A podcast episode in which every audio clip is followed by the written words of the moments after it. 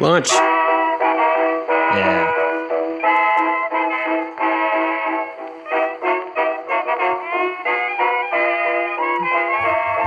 Hello and welcome to the super colorful original telecommunicated transmission, otherwise known as Scottcast. We're the only podcast from sunny Hamtramck that always finds a way to ask, "What did we learn today?"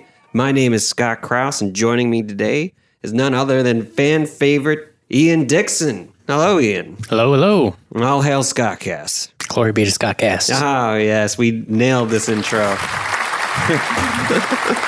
oh my God. Thanks for tuning in this week. I hope all Scottcaster Gators find glory in their lives listening to Scottcast and taking our Scottcast pod vibe along with mm-hmm. them. You know, we're we're slowing down production. We're not as crazy about output, but mm-hmm. like we're getting insanely focused on quality.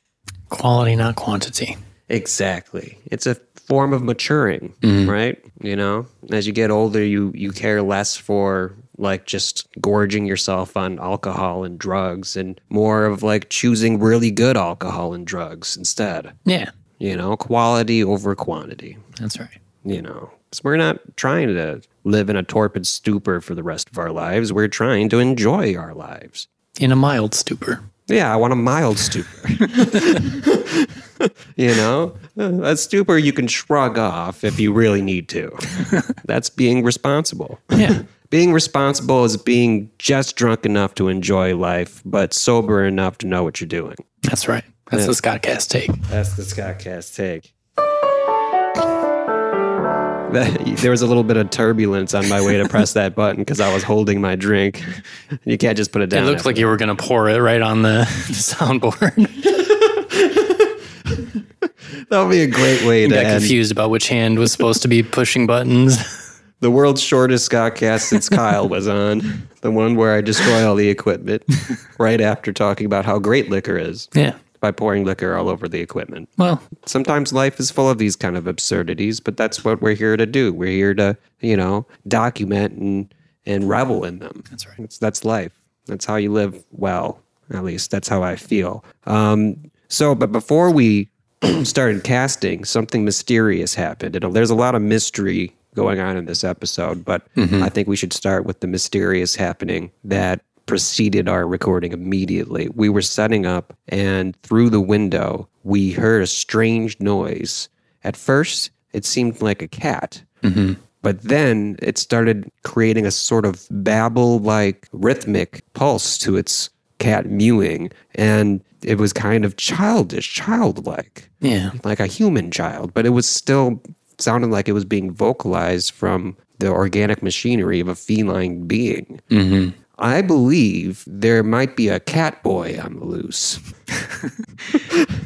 That was my deduction. Yeah, you convinced me of it. I was going to ignore cat boy. That's why I have you on here because, like, I'm so focused on myself. I was going to completely ignore cat boy. I thought it was Kyle, and then I didn't see Kyle around, and I realized it was from outside, and I was like, mm-hmm. "Wait, is that a is that a child? yeah, What the fuck is that?" Yeah, it sounded sentient. It sounded large Yeah. too, you know, for a cat. Um, it could be a mysterious mythical kind of being. It could be the genetic material I threw out recently from my CRISPR experiments with like Kyle's litter. Maybe some of the strays in the alley got into it and like jizzed on it or something. They jizzed on the genetic material, and with their genetic material combined, weird cat person creature monster. weird cat person creature monster, like, but it kind of sounded joyous and innocent. Yeah. I think this is the makings of one of the first mutated Hamtramck Avengers. There's certainly some urban folklore ripe for the the breeding here. Right. I feel like we could do this. You know, like not everybody in Hamtramck listens to Scottcast, mm-hmm. surprisingly enough. So I think it would be really easy for for us to kind of like go to the bars individually and like or or no as a team. Yeah. And I'm gonna pretend I'm some like some rube, and then you're gonna come and be like, fifty bucks says I can prove that there's a cat boy here.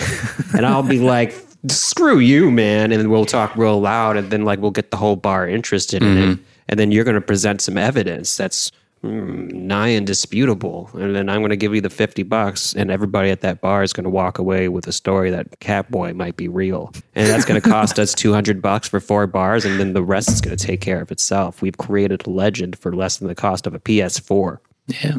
You know, play a legend or be a legend, bitch.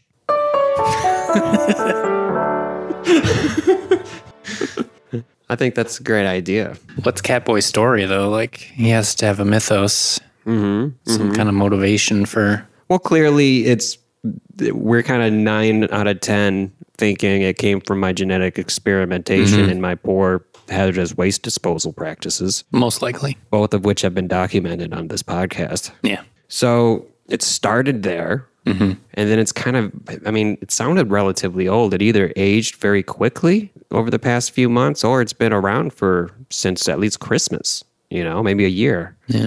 So what has it been doing for this past year? Like fighting cat crime? Like there's this there's been this one cat, this ugly orange cat with like a gnawed out here. yeah. the freaking orange cat. Hate that orange cat. Like every time like there's some blood curdling cat screams outside, you know, you rush to the window and what do you see but this orange ugly cat and uh, this other poor innocent cat limping away. You know, you can tell that the orange ugly cat is the instigator, either by being violent or just so damn ugly. Is it ugly like you see those like Renaissance paintings of cats that like have people faces? Kinda, yeah, yeah. It was a very grotesque. Maybe Orange Cat is Catboy. You, oh, you think Orange Cat like grew? I don't know. That that cat boy sounded. Maybe Orange Cat jizzed on your CRISPR experiment. Oh, it's son of Orange Cat is Cat Boy. I could. I think that's that that's the one. You know, because if it was just Orange Cat becoming Cat Boy, like there's this weird transition Mm-hmm. of innocence that I just don't believe Orange Cat had in him, even with the genetic. But it already had a quasi people face. It already had a quasi people face, but this is a much larger creature. We're talking Mm-hmm. six to seven times the size of Orange Cat. Yeah. is Catboy. So I think I think I think that theory of the it being son of Orange Cat, mm-hmm. Cat Boy, and then perhaps that's what happened over the past year is it's been battling its father, its own father, because that ca- that cat was a bastard, an evil bastard, mm-hmm. and he was probably trying to get out from under his rule. Eventually, mm-hmm. he grew up to be big enough and punted Orange Cat like over the fence into the um, AAM plant's yard. Yeah. you know, and now Catboy's running free because I haven't heard from Orange Cat in a long time. Yeah. You know, it used to be like every week at least there'd be some like uh, blood curdling, terrifying th- fight happening outside in my alley or by the front porch, but that hasn't happened. Do you think? Do you think? Uh, I'm pretty sure that's the case. I'm not even going to ask. So do you think Catboy is uh has evil intentions or like is is uh superhero for defeating Orange Cat? I think Catboy has superhero potential. You know, he's got Kind great of this, power. this dark history that might uh, cause a, a moral conundrum. He, he's definitely already murdered one cat. and yeah, it was like one of it was like you know killing the Joker is it that bad of a thing? Yeah. But then I mean you got to be wary of okay he's killed once. What makes you think Catboy's not going to kill again to avenge his cat community? I mean he might be like a the, the clowders of Hamtramck might be experiencing a uh, a res, uh, what do you what do you, would you call it a, a a terrifying takeover from Catboy. Maybe Catboy is a tyrannical ruler rather than a Superboy man hero. Cat- You think Catboy is anything like Monkey Boy? I don't think we've actually talked about. We we watched that movie together, Oh, that's right. but we didn't uh, discuss it on the cast. I don't think. Oh yeah, Monkey Boy. That was a great movie. It was part of the Halloween um Halloween little It was uh, pre-Halloween. It was in okay. September, but it was uh, building up to the sort of horror uh, extravaganza that I've been going through this month. Yeah, I mean, you know, cat the Catboy story could be just overlaid with the Monkey Boy story and be essentially the same thing. The Monkey Boy story being there's this orangutan monkey man boy that was breeded in a science lab across the street from some apartment. I don't remember. I forget what the story was. They were like trying to. It was something about like uh, genetic engineering to like the the ultimate goal was to like uh, solve some kind of um, disease issue. Like oh this this creature will have like this genetic immunity to whatever. Um, I don't I don't remember where it went from there. Just the monkey boy got out, Right. Monkey Boy got out, started started. causing havoc, Started killing killing. uh, killing uh, farm folk. He was kind of killing everybody. Killed everybody in the lab. Right. He let the kids live for a while. He made them take care of him Okay. There were some kids he kidnapped for servitude that he kept after alive. murdering their parents. Right. Spoilers. Yeah. the kids liked it because it was like basically just playtime all the time. Yeah. until they had to go shopping. Mm-hmm. I think Catboy is self-sustaining. Monkey Boy seemed kind of like this, this, this high chair tyrant, you know? Because like, did you hear that? You heard that sing song, like happy-go-lucky cat noise thing. Yeah. you heard that. So so cat boy is less uh, emotionally tortured than Monkey Boy. Yeah, Monkey Boy. I mean, let's let's, let's be honest. The base of Monkey Boy is primate, and the base of cat boy is probably more cat than primate. Mm-hmm. You know, Monkey Boy's two primates at once. That's probably a lot of uh, nasty feeling right there. you know, primates aren't very good creatures. That's true. We're we're we're, we're actually the nicest primates, human beings, and we invented the atom bomb. I don't know if we're the nicest primates. Kinda. I mean, most primates are real big dicks. Maybe gorillas are kind of nice, but at the I same mean, time, gorillas will fuck you up though. that's the thing. They'll rip your head off. So, like, what are we really saying's nicer than us? I don't know. Marmosets? They seem all right. Maybe. I've never like spent time with a marmoset, so I couldn't say for sure. Aren't they more like squirrel than primate? They're like New World monkeys, which is different from like the old world ape tree that we uh, ascended from. Chimps, chimps will rip your dick off. That's true. Sure. Chimps will fuck you up bad. Baboons are just terrible creatures, and all in all, bonobos are probably the nicest. I don't know what a marmoset does, but I know that bonobos, like they, their tribes still fight. Like bonobo tribes still fight, but they don't fight by using violence. They fight by uh, just copulating with each other a lot. They That's not so bad. Right. it's just like imagine if like human wars went that way. Like you know, the U.S. is squaring off with Russia. It's the it's the war of the century. People are like, the world's going to change. What's going to happen? And then like we got like Trump rushing in and like Putin rushing in, and like right at the head of the battle, everyone just starts doing it. I wish that's how we fought wars. That would be crazy. Like like you gotta out you gotta out uh you gotta out uh not- you gotta out uh, the competition. I could, I could see how that could go wrong though. If like overpopulation is a concern, like war is kind of a way that we've managed that in the past. Not that that's like the best way to do that, but It has proven useful, kinda. yeah, if if combat was actually about like copulating, we would have a, a bigger problem with uh, overpopulation. I mean, if we kept having wars, which I guess the stakes are kind of lowered, right? well, except for the fact it has to be like the leaders of the nations doing it. I feel like mm-hmm. because like what's basically we're Got to be saying man on man. is that sexist? Like like a female leader can't head a nation in, in a sexual combat. Like she could put a strap on. I good, but I mean, like historically, Is it more when we sexist? think about when we think about like war and who's led nations, that would be it would be man on man. And Margaret Thatcher, Yeah, which is just a variation of the above. so so so like this is what how contests would be like put out, and I think there'd be less wars because what would have to happen is like they'd have to put their egos on the line. Mm-hmm. You know, like the person who wins this war. Like they gotta go in with as much testosterone as possible, and a lot of the testosterone in like modern politics is just a facade. You know, for sure. it's just bullies acting like bullies. Yeah. You know, letting that be the face. And like that's considered testosterone. Mm-hmm. So when you actually put them on a level playing field of sexual performance, I feel like a lot of a lot of what are normally rogue nations, North Korea, for example, Mm-hmm. would start being a little less rogue because like they know that they're gonna have to uh, fuck in public. I'm gonna bleep all those fucks out Yeah, with a little with something, maybe a little David going like, yeah, or something. yeah, You know. After Scottcast, there's going to be hella bitches up in here. yeah. David thinks we're going to war, apparently. So now that we've uh, explored that, that seems like a horrible system for uh, diplomacy, and I'm glad we don't do that. You're glad we just shoot each other. That's also a bad system, but uh, I think I think our initial point was that uh, primates are stupid, and I think we've proven that conclusively. yeah. okay. So let, let's get into let's get into some uh let's get into some other stuff here. Speaking of warfare, I went to go see Rambo Last Blood in the movie theater. Damn, old Sylvester Stallone. old Sylvester Stallone, like being like, I'm writing this movie, it's Rambo's last outing.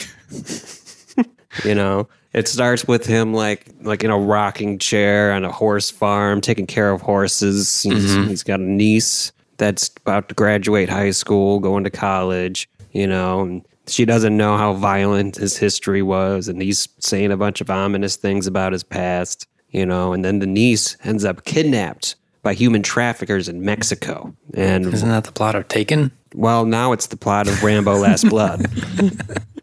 so Rambo has to go find him. Uh, And I think maybe it is deliberately modeled after the plot of Taken because it's just like Sylvester Stallone's got to be like Liam Neeson is the big premier action star. He's he's like an old dude. so Sylvester Stallone now. Right, but he's an old jack dude. I guess so. You know, and he started as being a young jack dude to get his True. reputation. Liam Neeson was always this he always was kind of old, wasn't he? Yeah.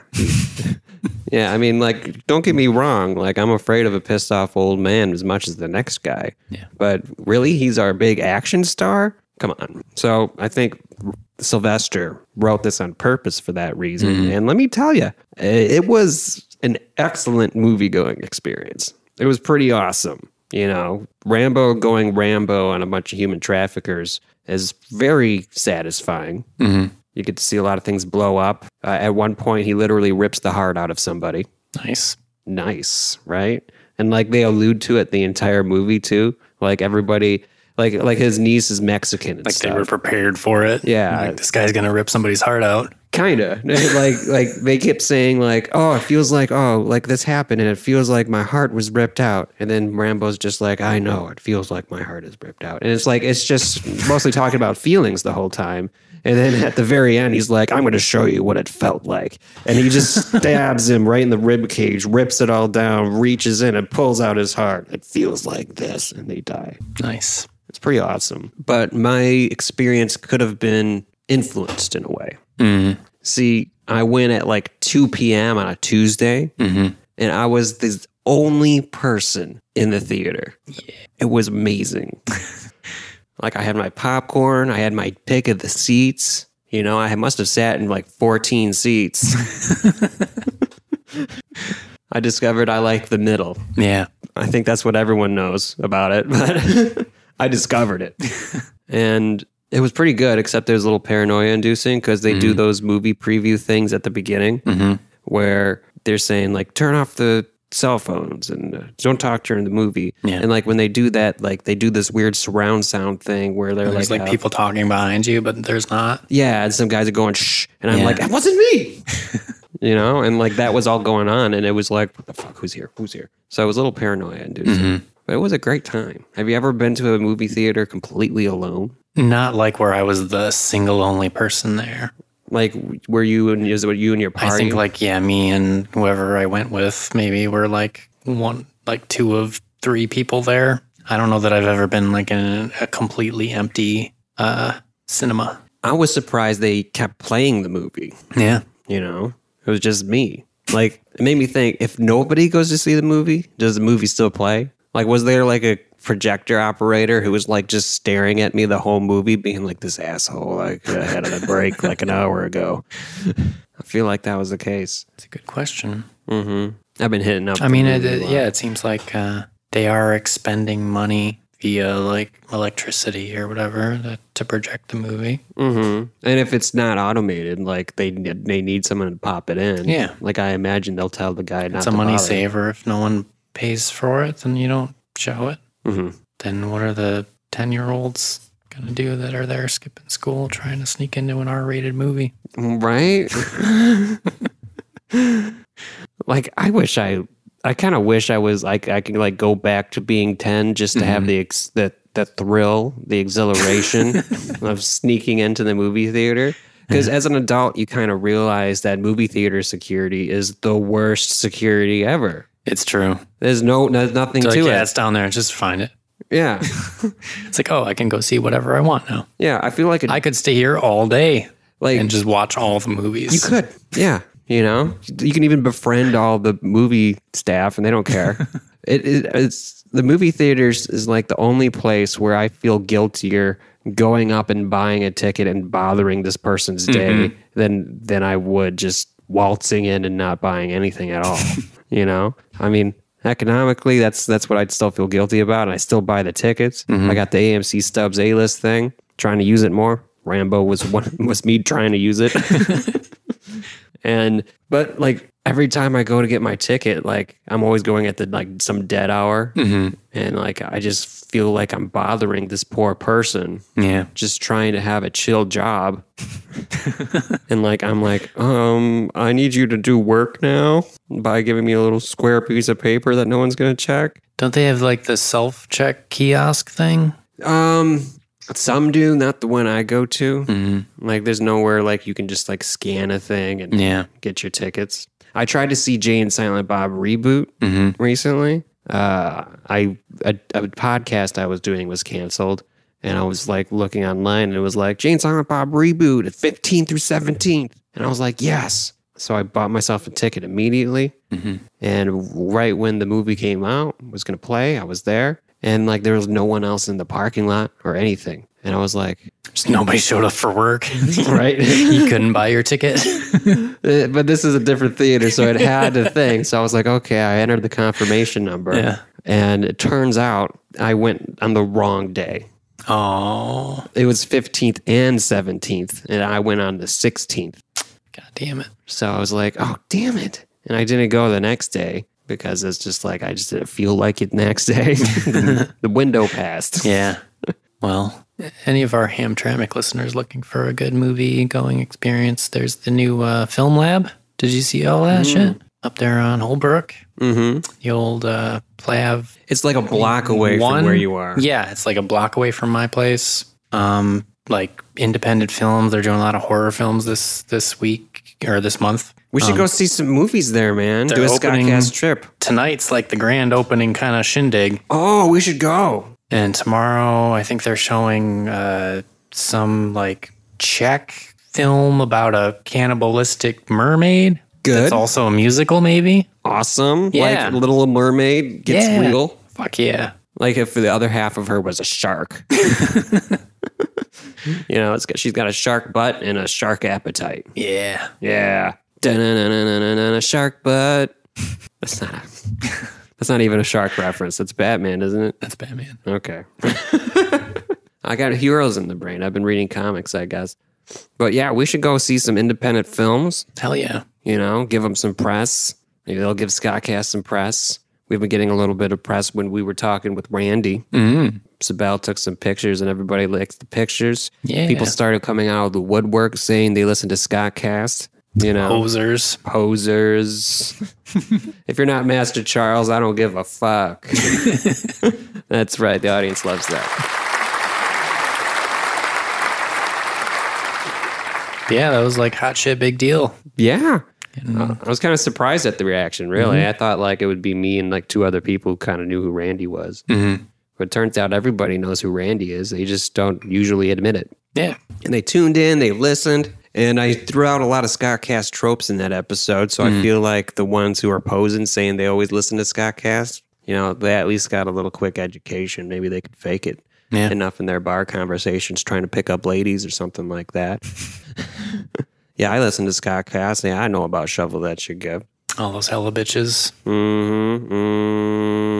Mm-hmm. Oh, yeah. Oh, David. David keeps interjecting with his frickin' uh, id behavior. Yeah. It's been a while since I've referred to the triumvirate by their respective psychological psyche designations. I'm the ego, David's the id, and you are the super ego, which makes sense. Go back to listen to Scott Scottcast to hear a little bit more about that. So, to bridge these topics together, I think the best thing we could do is uh best thing we can do, Ian. The best thing we can do is pimp some products. Might as well. It's the easiest way to transition between any two topics without there being any real transition to it at all. Yeah. Like we could go from like a very happy-go-lucky story about our day to like the world's saddest news story in the world as long as we put a t-shirt advertisement in the middle. That's right. I learned that from the Channel 7 news team. So where can our uh, lovely Scott Castigators go to buy some Scottcast merchandise? Well, if you want to go get some Scottcast merchandise, all you have to go do is visit www.thescottcast.com, Ian. Mm-hmm. There you will find places to subscribe to the Scottcast, places you can listen to the Scottcast, and most importantly, a bunch of t-shirts and hats and posters and mugs and oh my, pillows. Bikinis. Bikinis are a seasonal item. They're out of season now. Damn. We will promote a new bikini later, and then and then we'll and that'll be a limited time release. Yeah. the bikinis are going to be like limited time in the dead of winter. That's the only time you can buy Scott Scottcast bikinis. You know, but everything else, all seasons go. You know. There you go. Uh, yeah. So go to thescottcast.com, use coupon code PLEBE, and get yourself a nice hefty discount so that you can buy something for your mother too. Isn't that great? That is great. Oh my. Oh, That's all right. I messed that up. It's okay. It's it'll sound fun. People were excited about the the merch. Yeah, they were so excited, and then they, uh, and they, then they exploded. So, like, that's one way we're making money, right? Like, how would you would you like to find a way you could make, say, one hundred and thirty thousand dollars with just photos of your face? Maybe. Depends what those photos are being used for. That's a correct answer. um, there's this robotics company, uh, name undisclosed. They're hiring through a firm that are looking for a friendly face. The face will be used on a legion of robotic devices around the world designed to keep the elderly company. Mm-hmm. Quote, Yeah. unquote. You know, little details are known about it. If you want to send in your face, Scott Castigators, just send it into faces at geomiq.com. That's G E O M I Q.com. Faces at G E O M I Q.com. Mm-hmm. And your face could be on a legion of probably elderly care robots, thousands of them around the world. Your identity itself. Elderly extermination robots. Ah, right. There's a very hair trigger euthanasia protocol. like your face could be associated with the deaths of everyone's grandma and grandpa. there you go. the decline. Yeah, do elderly people even want like a friendly robot hanging out with them? They hate technology, I wouldn't. right? Like, what's a friendly robot even do and consist of? Like, I I guess dispensing pills, maybe. That'll be a not happy robot. Yeah, I'd rather just have a cat or a cat boy. I can have a cat boy. you know, you know, the cat boy is endlessly useful. Even then, the cat's endlessly useful by itself. It keeps- keeps your lap warm. It's friendly. It's nice. Like I, I, I can have a better conversation with my cat than I probably could with an AI algorithm, right? Yeah, You know, you've proven that. yeah, I have proven that. Yeah, if if anybody's ever talked to their AI platform for more than eight minutes, you tell me because I've got eight minutes of pod time recorded with my cat on this very podcast. So I don't think, honestly, that it's an elderly care robots. Mm-hmm. I don't think it has anything to do with the elderly at all, even though the euthanasia angle is pretty good. Mm-hmm.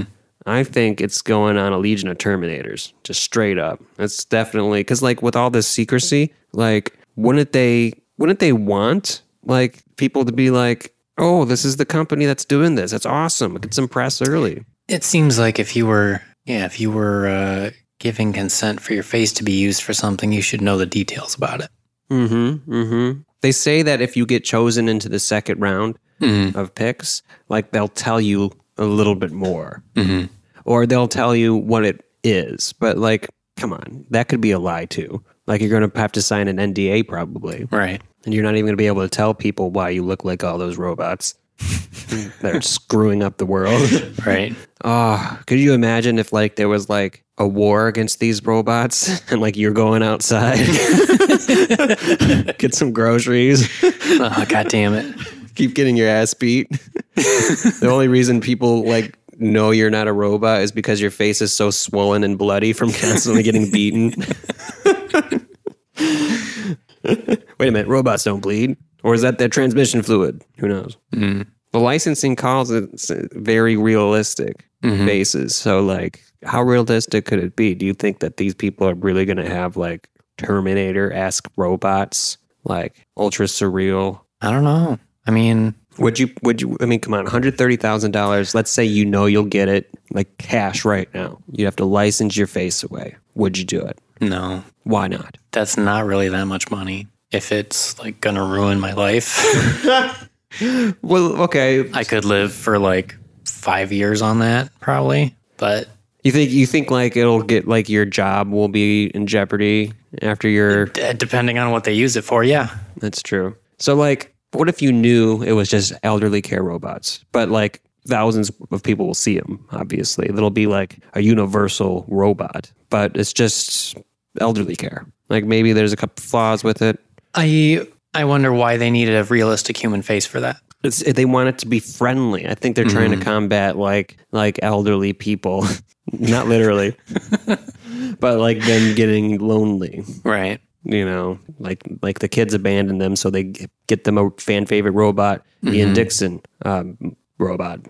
See, I would have concerns about like malfunctions. What if it goes wrong? What if it uh, like gives out the wrong doses of medication and kills a bunch of people?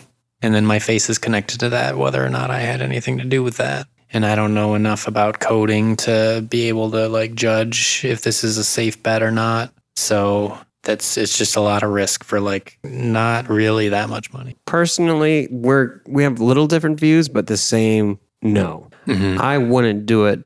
Not because I think that these robots might kill people. Like I can talk my way out of looking like a robot. You know, Yeah. I'd, I'd win the Turing test hands down. Mm-hmm. I got that in the bag. But See, I'm I'm not even worried. Like I I know I am not a robot, and I can convince people that I'm not a robot. But just that association is so damning. Like people people it, with like all the evidence in their face, they can't distinguish that because that's why Donald Trump's the president. wait, he's a pre- he's a robot. What?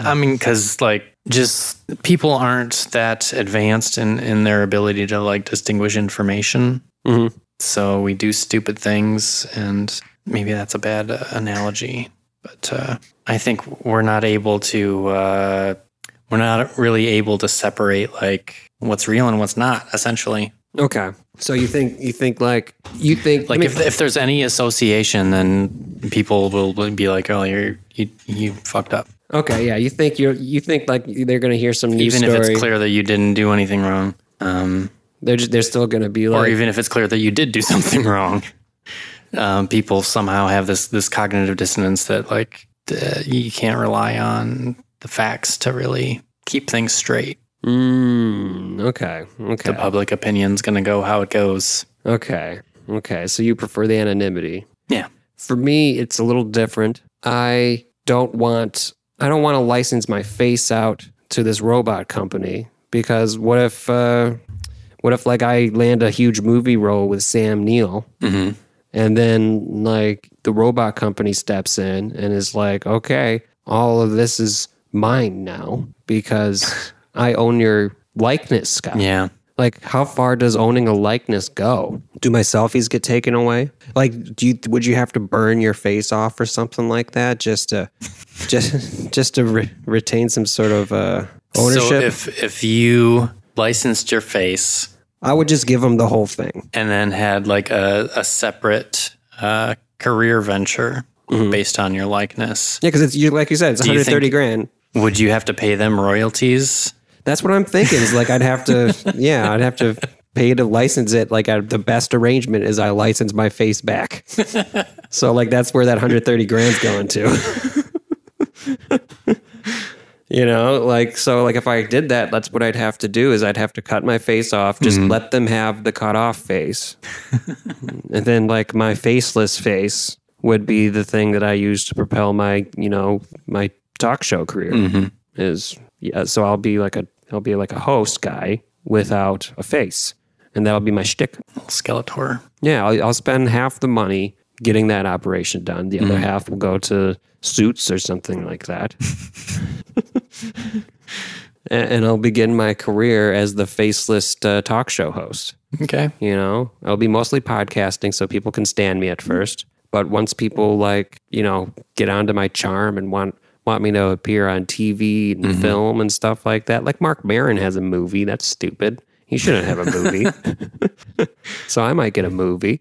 So, but I'll Maybe be we should do a spin-off of My Cult Kitchen and uh, just have like faceless interviews. Yeah, Just like skeletons talking to each other. we could do that. We could do that. Like uh, we'll ask about the new Face Off remake.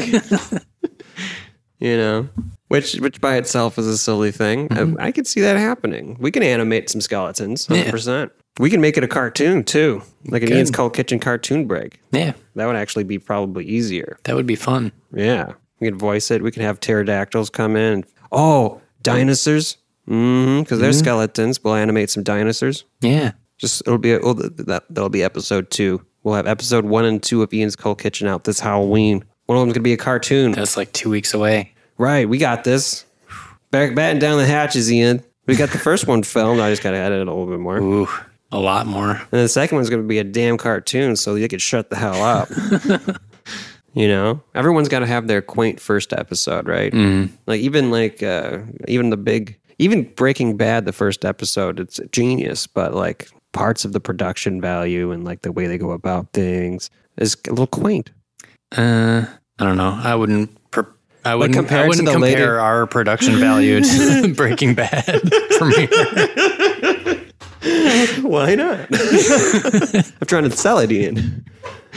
But, but you, you know, like uh, in the end of Breaking Bad, they had a lot of great cinematography. Yeah. Everything was color coded. Like everything had depth and meaning. But like that first one, it They was certainly gained a lot through the series. yeah. Yeah. So I'm, I mean, it was great to begin with, but overall, like you, you always expect the first episode to be like a bedrock. Mm-hmm. It can only get better from here, kind of thing. And That's a good way to look at it. Yes.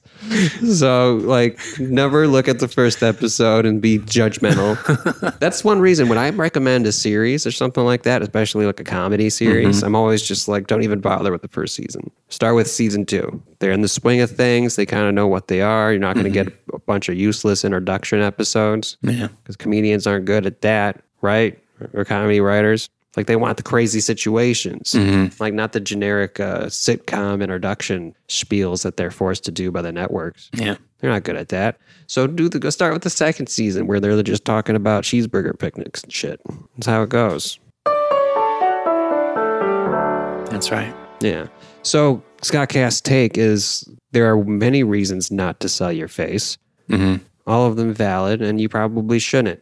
But if you don't believe us, go ahead and send your face in to faces at E geomiq dot com and let us know if you get into the second round because neither Ian and I want to do that Yeah. because we've got vested interest in our face not causing chaos quite yet. but come on, some Scott Castigators need a couple extra bucks. Yeah. I'm trying to help you out. Just do us a favor, buy a few t-shirts if you get it, you know? Pick up that Veblen. Pick up a Veblen, you know, you can afford it at that point. You might as well. Why not? Oh, oh my lord, Ian, you know what's coming up. Got some dicks in the news. That's right, we got a big dicks in the news. You sent me this earlier. A Dutch family found living in hidden basement after almost a decade of preparing for the world to end. At first glance, it sounds like our people. I mean, I didn't I didn't read the the entire article, but I got like a couple paragraphs in, and I was like, "Oh my god, this is amazing!" And I just sent it. And honestly, probably all your bullet points are like news to me at this Oh, point. Okay. Okay, so let, let's let's just let's just do a quick overview for the Scott Castigators and fan favorite Ian Dixon. Dive right in. Uh, here's the details.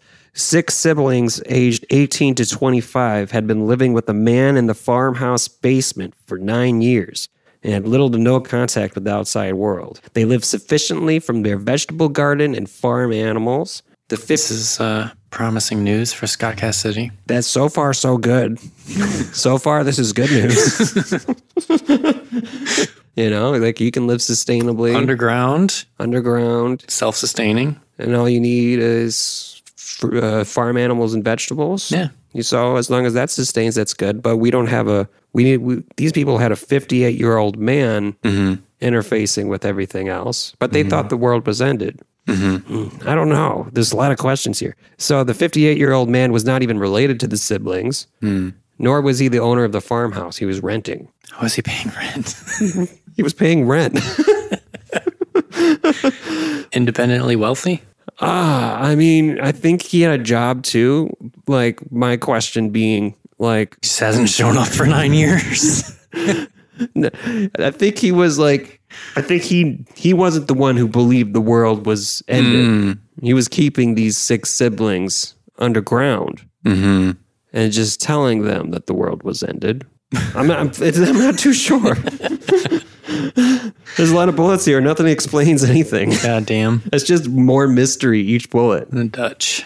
Okay.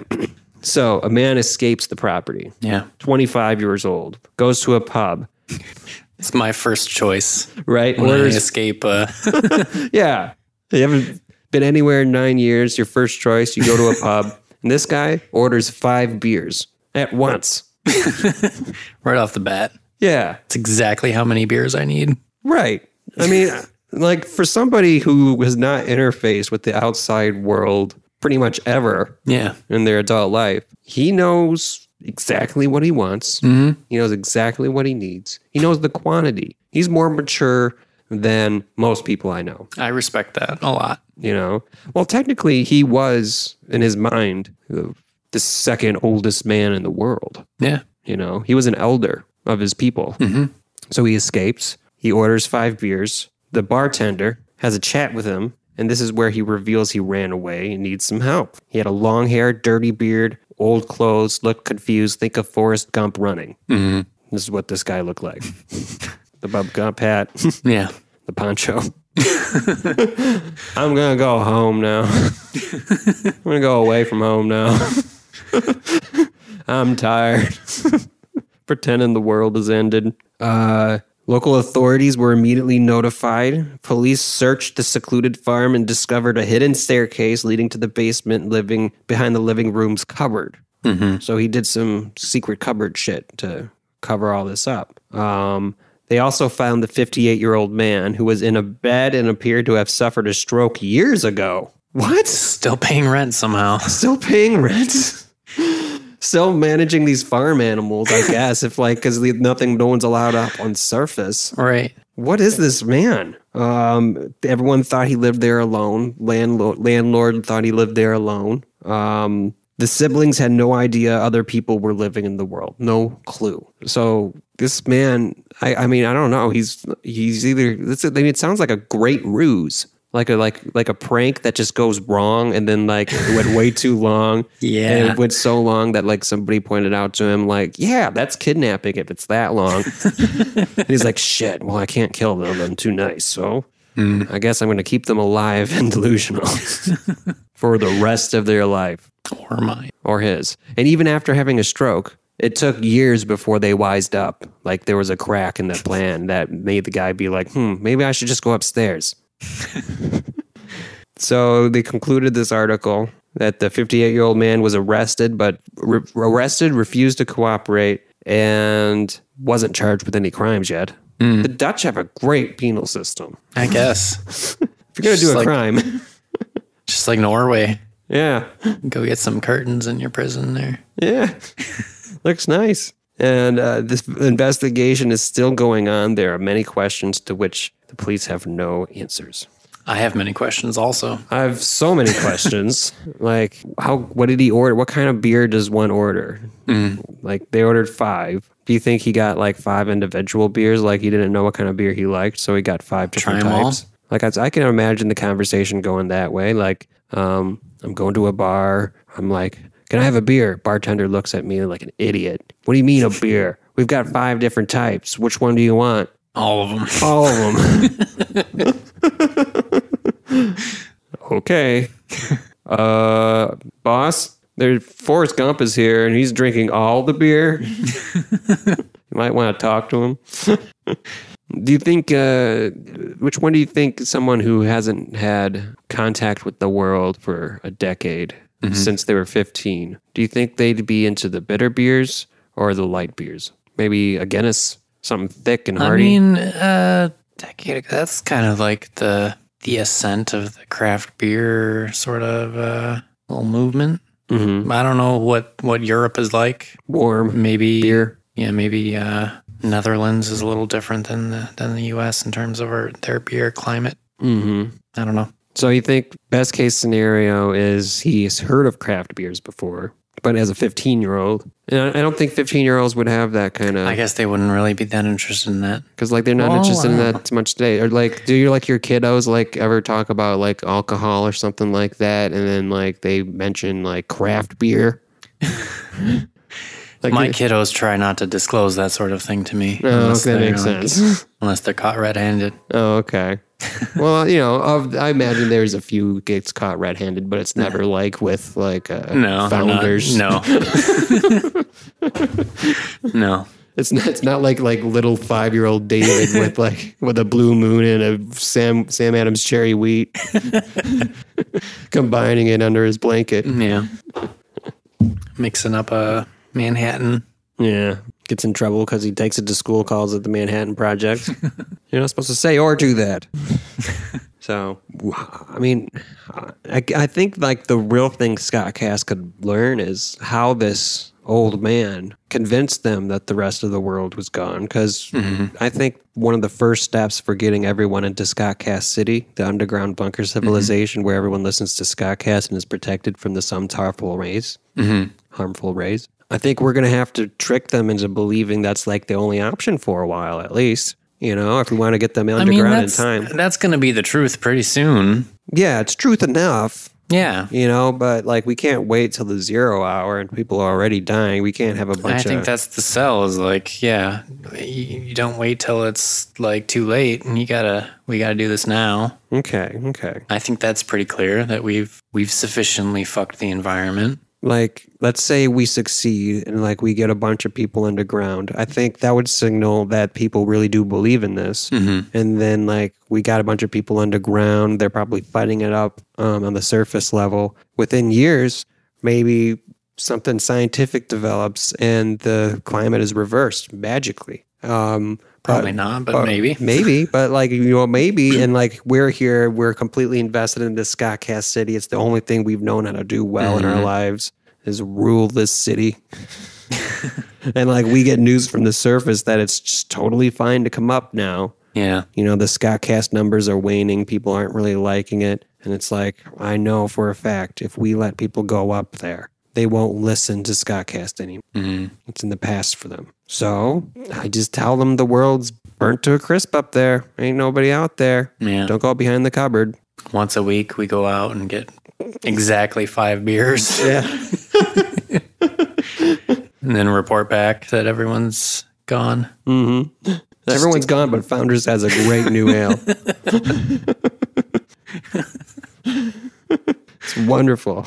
I don't know. I, Actually, uh, I was reading a thing about uh, Sam Adams has like a beer that's like super high alcohol content that's Yeah? like illegal in most states. what illegal? Like Not in Michigan though. It's all right here. how how high does It's it like 28%. come on? Like whiskey's forty. Yeah. 45? It's like almost a liquor, but it's a beer. I mean, yeah, that I would guess mess you that's up. like the rules. Like the the beers can only be so much, and Michigan doesn't give a fuck about it. That can't taste good, right? It seems like it would be like probably sickly sweet because I think of like all the the real high ABV beers I've had, and they're like really dark porters that are almost like syrupy. Can you imagine like the guy going to the beer and talk, going to the bar and talking about beers like this, like for the first time, like he has them? like he's just a natural beer snob. this is really drinkable, isn't it? It's very drinkable, yes. And he's like glugging it down because he hasn't had anything in fucking five years. yeah. I think overall we shouldn't try to trick people into thinking that the world is destroyed outside. I agree. I think we should be honest with people. That's probably why the Dutch hasn't charged this guy yet mm-hmm. because like I don't think anybody's really succeeded in that endeavor enough to make a law against it. Mm-hmm. Because I mean, it's not really against the law to like tell people it's dangerous to go somewhere and they believe you, True. It's almost like a church thing. like a cult thing. Yeah. hmm Is it illegal to run a cult? I don't know. I guess not. Like it's just a spiritual organization until it becomes yeah, a religion, as long as right? you're not like uh, you know, like murdering people or hmm like raping kids or whatever cults do. Or any combination of those things. Yeah. And like if they're all wearing white robes, I think that's it should be illegal too. Like It should be, but no matching no matching clothes. like that's where I draw the line with religion But no, and it's stuff. yeah, There's it's no just- matching clothes. It's totally legal to, you know, lie to people. I guess, yeah. And if they're gullible enough to believe you and do stupid things based on that, then uh, that's kind of on them, I guess. I don't know. I suppose. And like maybe like an argument could be made like, well, maybe he wasn't quite lying. He just said it was it's a jungle out there. Like he just kept playing that Randy Newman song over and over. and like He also they- had a stroke like several years ago. yeah. so like How I much mean, power did he have, really? Like it must have been like just self running at that point. you know? Like it couldn't have been a difficult thing for him to do. Yeah. So maybe he wasn't even lying to them. Maybe they just wouldn't get out of their basement. Like maybe they were the delusional like bunch. Maybe. And he was just like, Can you would you get out of my basement already? Come on. I've got bacon. No? Fine, here. Just throws it down. I don't know. It's a weird story. You can't uh you know, judge a book by its cover, but you should also probably go outside once in a while.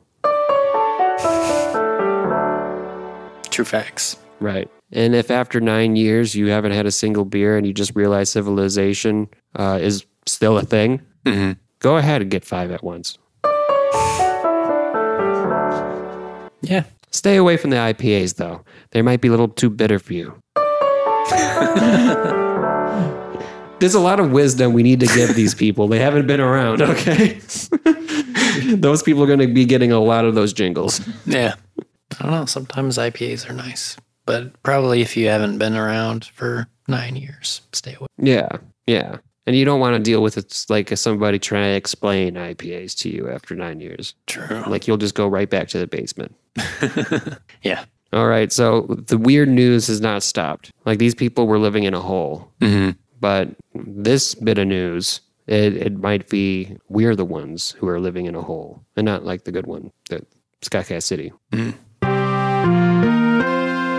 A UFO research group funded by Tom DeLonge of Blink 182 claims to have exotic materials from a crash landed UFO. Mm-hmm. The U.S. Army is lending its laboratories and manpower to help the researchers in exchange for information. Mm-hmm. Mm. To the Stars Academy of Arts and Sciences. This is what Tom DeLonge of Blink 182. This is his group. He funds it. Mm-hmm. And and the thing that they the deal that they have with the army is called a cooperative research and development agreement. And it's specifically with the U.S. Army's Combat Capabilities Development Command. Exciting, non traditional source for novel materials and transformational tech to, en- to enhance military ground system capabilities.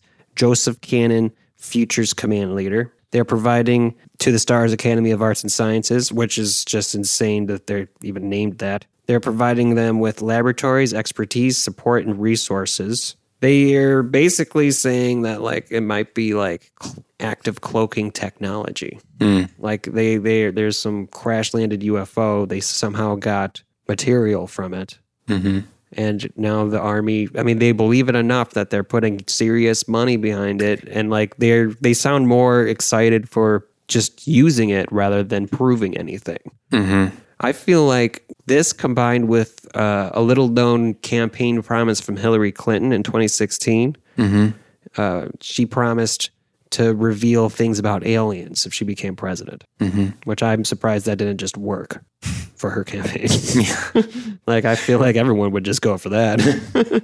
you know, like that's screw screw campaign stuff for right now. I mean, this is this is going to be a real life changer. What happened with all those nerds storming Area 51? A few got arrested. Mostly, it was just a bunch of nerds. Just like Naruto running around and Yeah.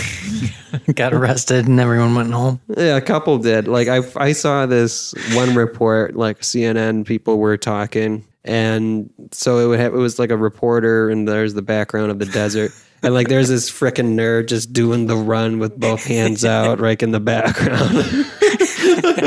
It was pretty. It was pretty funny. I gave that nerd props. so like they're storming Area 51, but like they should just be storming a Blink 182 concert. I guess. He's the one that knows. And it doesn't even seem like it, like the government is barely denying it anymore. It's very surprising that the military is so invested. Yeah, and like they're they're it's not even like tongue in cheek. That makes me kind of I don't I don't really like that. I mean, you know, I, if we need to weaponize alien technology, we need to weaponize alien technology. You know, I don't know. I mean, we're probably just going to use it against ourselves, but That's my concern. uh, you know, if we're we're going to fight aliens, we should be prepared too. And it seems like that could be a thing. Although it seems like aliens haven't really been fighting, right? It seems like if aliens really wanted to destroy us and they had the capability to get here, that they would have done it. Yeah. What are they waiting for? What are you waiting for? What are you waiting for? I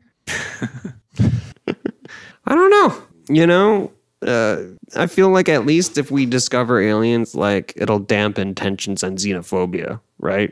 Like you can't be xenophobic and like think about aliens Hmm. because once you put aliens into the picture, like even somebody from the complete opposite side of the globe as you with completely different beliefs, I mean, they're 99.9% like you compared to this alien being made out of nitrogen or something. Yeah, well, you think that. I don't know if that's how we we work. You think we would just get more racist towards the aliens?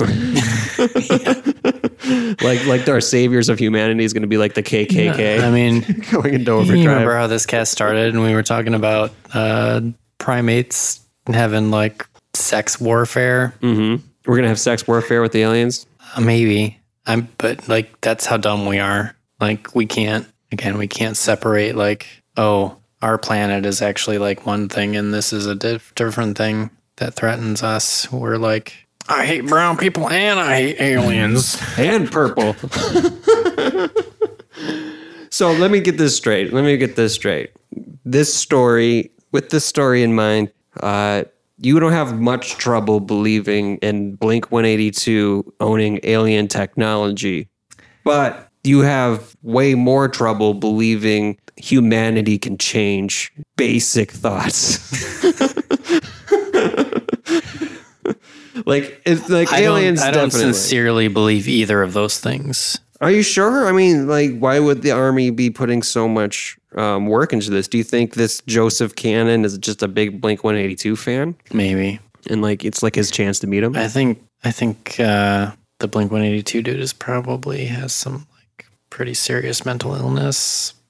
You think? I mean, like, he, like, as far as like, That's alien, why I was surprised that the the government or the military would be investing that sort of capital into this venture. maybe the anti alien or maybe the aliens have just been propagating stories of Tom DeLonge's insanity to get people to not pay attention, but like the government sees through this because they're they've been subject to the paparazzi campaigns, of, not paparazzi, to the mm, propaganda campaigns of the aliens time and time again. So they were just like, "Come on in here, Tom. I know how you feel. Show us that stealth." So, armor." like, I mean, if there was alien technology, my question would be what, like, how that came about that we got access to that. because it sounds more like a Star Trek kind of scenario than like a Independence Day kind of scenario. Sounds like a Star Trek scenario. So like, uh, So there's like the prime directive where they're they're like not interfering. It's like a um New Frontier exploration versus warfare. yeah, it's like it's like uh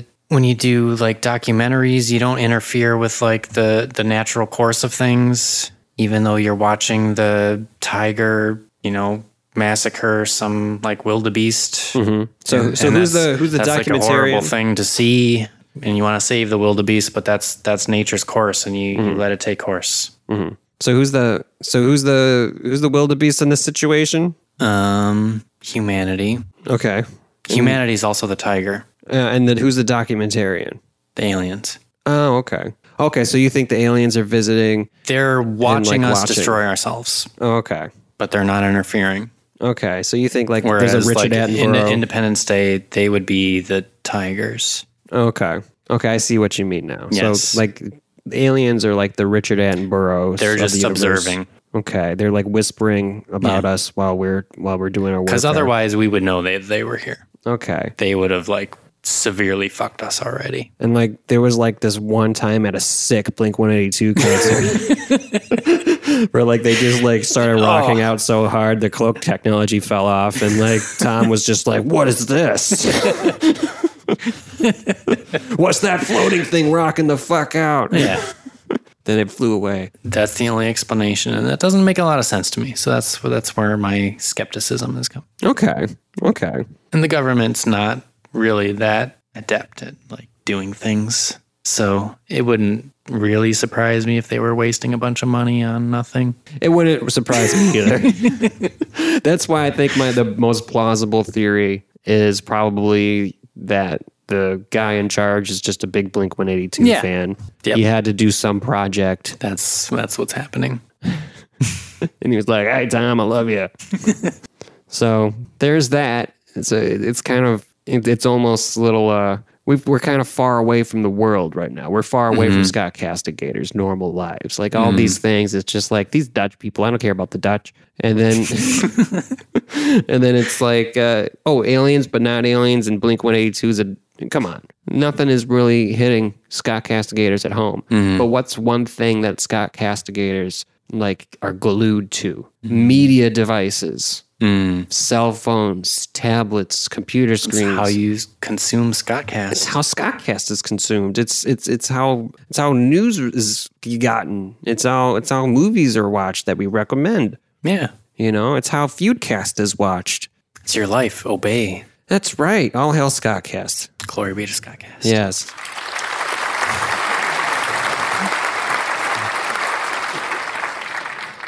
Well, it turns out blue light from LEDs uh, rot the brains of fruit flies to the point where they their life is only half as long and they can't even do basic functions like climb. They did this study where they uh, you know had a couple control groups and exposed some some of these fruit flies to blue light like you'd see from your screen. Mm-hmm. And the flies that were exposed to that were twice as dumb, lived half as long, and and basically had damage through their eyes and into their brains. Mm-hmm. Luckily, these here new glasses I've got have a blue light filter. Okay. I'm so glad. I feel like Warby Parker knows something. if like, because like that was a weird feature to be like, like they didn't do the sunglass feature or anything Yeah. like that with me. They were just like, this blue light filter, you're gonna want it. Yeah, you're gonna want it. Trust me. You know, you're not gonna notice anything, mm-hmm. but you're gonna want it. And like, you can kind of tell that like blue lights are a little toned down Yeah. Like like but you have to be adept with photoshop and have turned down blue before and know that little effect it has Yeah. like on all the colors. Uh but apparently it does all that range and it's because it ruins people's eyes. And they're saying that it's ruining people's brains too. Well, it's ruining flies' brains. We don't know if it's ruining people's brains, but right. probably. probably is i mean if it burns half of the fruit fly's brain you know it at mm-hmm. least gives a little scorch on ours right Yeah. and Tom DeLonge probably knows something about it. He probably does, you know. It's probably got like this. That's probably what the alien technology is. It's just like that's what made aliens so advanced is that they got to this level of technology and then they put a blue Cloaking filter. is just like pure blue light. you just it just blinds you immediately. yeah, that's what the MIB stick is. That makes you forget. it's just if you slow down MIB movie, mm-hmm. Men in Black movie, and like to the frame, it's just like an iPod in his hand. it's loading Twitter. We Should do a fan edit. Just exactly that. There we go. That's the promotional image for this episode. and we'll make a t-shirt. Mm-hmm. It'll be good. So so that's kind of happening. But like first off, like we know even if the blue light is totally fine, mm-hmm. that the way mobile apps and phones are designed are they're designed to be addicted. They're designed to ruin your habits and your mm-hmm. mindset anyway. Yeah. They're designed to promote anxiety. So we already know that it damages the brain. Mm-hmm. But I feel like this is now not only does it damage the brain psychologically, it damages it neurologically. Mm-hmm. And maybe that's an aspect to why it's so effective. It's just like it ingrains habits and then it kills all the willpower to make a new one. Yeah. So subscribe to Scottcast. this way you can limit all that searching time you do every week for Scottcast. Make sure to check out our store at the Scottcast. thescottcast.com.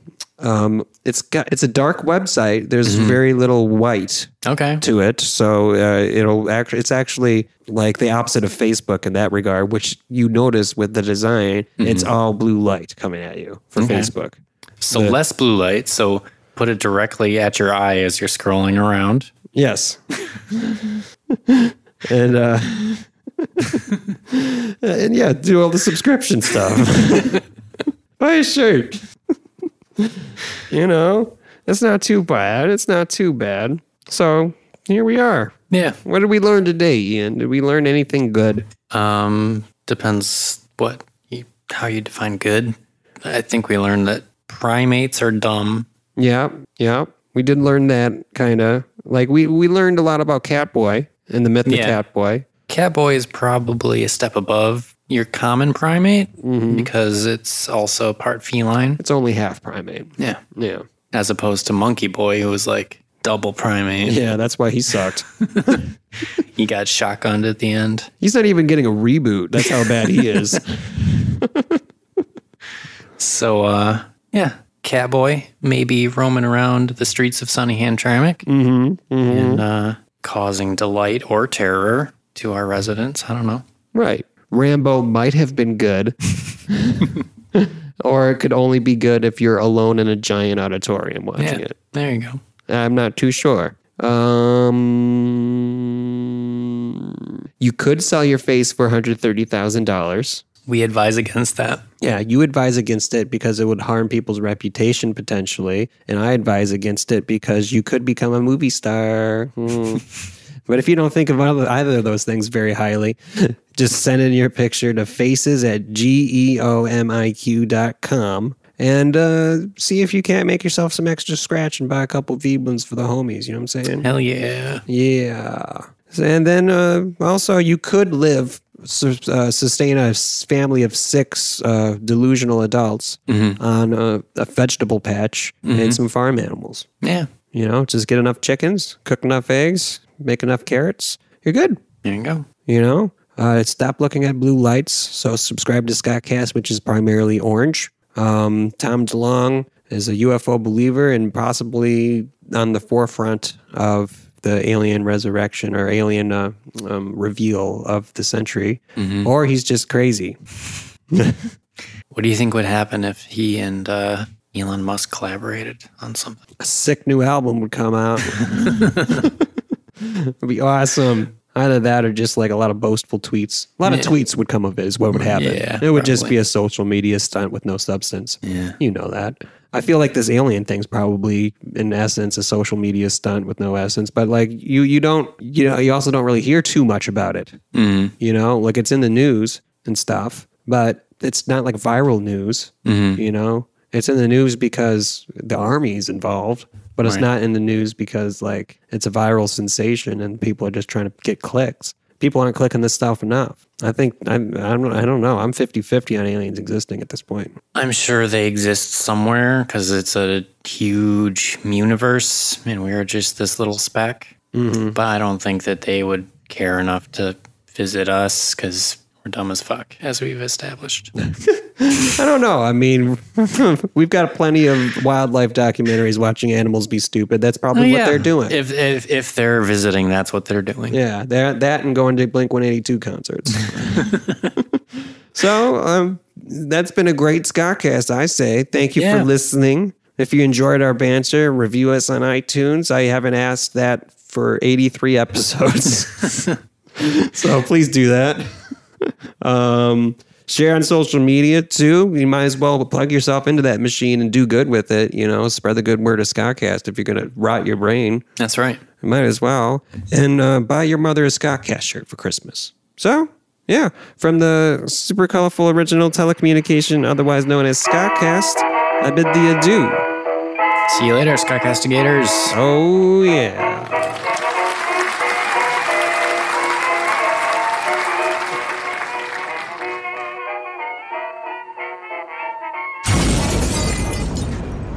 Did it right.